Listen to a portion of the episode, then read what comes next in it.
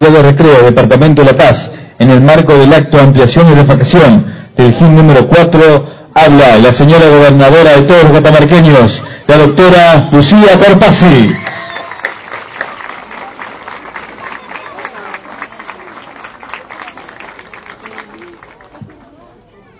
Muy buenos días, señor Intendente, profesor Roberto Herrera, señora directora del GIM, a todas las autoridades presentes, señor senador, presidente del Consejo Deliberante, concejales, intendente Pío Carleta, intendente Raúl Jalil, ministros que nos están acompañando, todo el equipo de educación y obras públicas, a todos los docentes, a los papás, a las mamás, a los chiquitos de este jardín, a los abanderados y escoltas que estuvieron acompañándonos.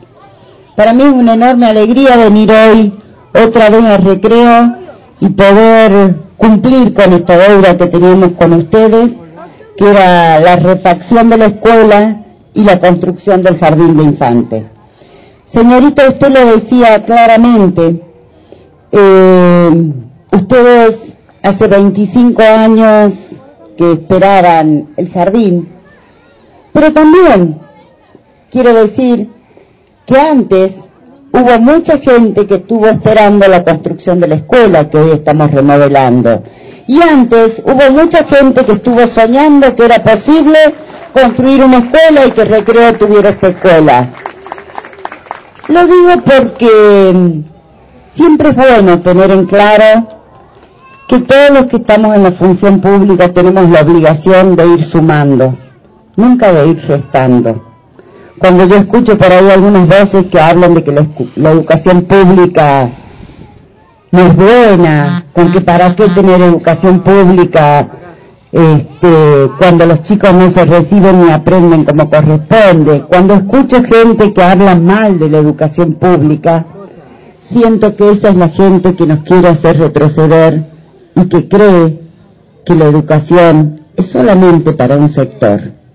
Quiero decir que eso, eso sucedió en nuestro país. Hace muchos años, la educación, la posibilidad de ir a una universidad o la posibilidad de terminar el secundario era solamente para un sector eh, de alto nivel adquisitivo, porque en el interior no había secundaria, porque había que irse a la capital, porque los chicos desde muy chicos ayudaban a sus padres en el campo, por muchos factores no podían terminar el secundario. Eso ha ido cambiando paulatinamente y cuando nosotros asumimos nos quedaban muchos chicos que todavía no podían terminar el secundario. Por eso creamos las escuelas secundarias rurales.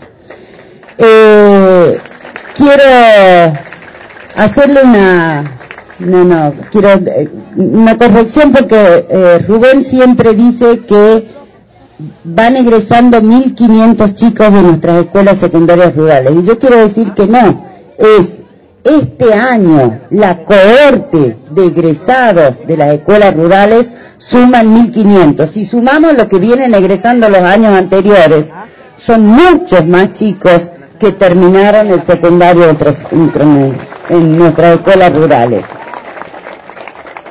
Eh, le quiero decir al padre Chávez que no se va a salvar de mí porque me va a tener que volver a ver porque yo estoy seguro que usted nos va a acompañar eh, porque es muy lindo inaugurar una escuela porque yo espero poder estar inaugurando eh, la secundaria albergue de la escuela de Casa de Piedra que nos quedó pendiente, que era una deuda que yo les había prometido a los docentes. Me están diciendo algo que no sé qué me dice la Belki. Ah, bien. Este, porque eso era una deuda. Yo me acuerdo que al poco, un poco antes de asumir, empecé a recorrer la provincia, las escuelas, porque quería ver cómo estaban, para ver cuáles eran las que teníamos que apuntalar más rápidamente, y una de las escuelas que estaba más deteriorada era la de Casa de Piedra. Fuimos a pedir financiamiento nacional, estoy hablando hace seis años atrás, nos dieron el financiamiento, licitamos la escuela, después se cayó la licitación y ahora nos quedamos sin financiamiento. Pero mm, yo le decía al ministro de Obras Públicas, yo no me puedo ir sin que terminemos esa escuela, así que en el presupuesto 2019 ustedes me ponen esa escuela y por suerte la escuela de Casa de Piedra, si ustedes pasan por ahí, vayan a verla porque está quedando muy linda y yo creo que antes de fin de año la vamos a poder entregar e inaugurar. Cuando, cuando hablábamos de las escuelas secundarias rurales, la verdad es que les pudimos hacer edificio propio a seis de todas las que inauguramos. Pero tiene que ver con eso que decía el padre Chávez.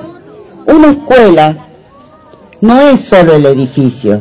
Una escuela es lo que aprenden los chicos, lo que ustedes transmiten a los chicos. Y muchas veces la escuela funciona no en edificio propio, funciona en una casa de familia, funciona, mire, teníamos una escuela, tenemos todavía una escuela que está funcionando en una hostería. Pero es muy importante que los chicos tengan el lugar donde puedan aprender. Yo quiero decirte, Raúl, que nosotros construimos edificios para las escuelas rurales, ocho. Te toca terminar todas las escuelas rurales y estoy seguro, segurísimo que lo vas a hacer porque hemos hablado muchas veces de lo importante que era continuar con esta tarea educativa. Y aparte porque lo va a tener Rubén al lado, que sabe mucho de cuáles son y dónde están las que nos están faltando. Cuando a mí me preguntan muchas veces cuáles son las obras emblemáticas de la gestión, y yo podría decir tal edificio, tal camino, tal hospital, pero créanme, que para mí lo emblemático de esta gestión es lo que no tiene plata. Lo emblemático de la gestión es la sonrisa de los chicos cuando entran al jardín de infante nuevo. El llanto de algunas docentes que han estado años y años en una escuela rancho y que de golpe tienen su escuela constituida. Me pasó con una directora que me decía, pero no puede ser, ¿Qué no puede ser? Yo estaba toda así, asustada. Porque yo me jubilo este año. Y yo no me quiero jubilar este año justo cuando tenga la casa nueva. Veamos cómo seguir. Y sí, porque el compromiso que tienen con el lugar donde ustedes enseñan es enorme.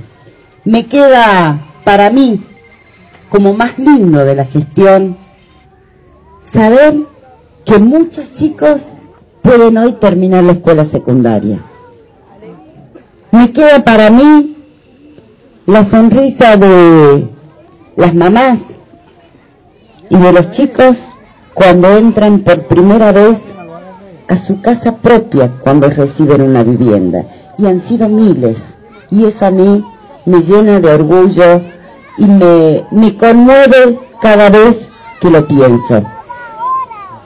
El intendente decía de lo importante que es que trabajemos todos juntos. Y yo diría de lo importante que es trabajemos todos juntos con respeto hacia el otro. Miren, con esto de las redes y de todas estas cosas, hay una, una, no sé, un desvirtuar de lo que es la comunicación. Esto de la, de la mentira, de la difamación permanente, de la campaña sucia no le sirve a nadie, o créanme, le sirve siempre a los peores, porque no tienen que mostrar. Entonces, lo único que pueden hacer es mentir, mentir y mentir. Yo solamente espero que todos los catamarqueños, en serio, seamos del signo político que seamos, y que eso les quede a los chicos. Trabajemos siempre con la verdad trabajemos con honestidad, que para ganar al otro no vamos por el juego sucio, que ganemos diciendo lo que somos capaces, lo que queremos hacer, lo que queremos construir, porque esa es la sociedad que nos merecemos todos, una sociedad mejor, una sociedad honesta, una sociedad donde se premie el trabajo, donde se premie la construcción colectiva y no el crecer individualmente. Espero que eso también sea una enseñanza que ustedes puedan transmitirles a todos los chicos para que realmente cuando sean adultos sea ese el camino que elijan vivir. Muchísimas gracias a todos, felicitaciones señorita. La palabra de la señora gobernadora de la provincia de Catamarca, doctora Lucía Corpasi.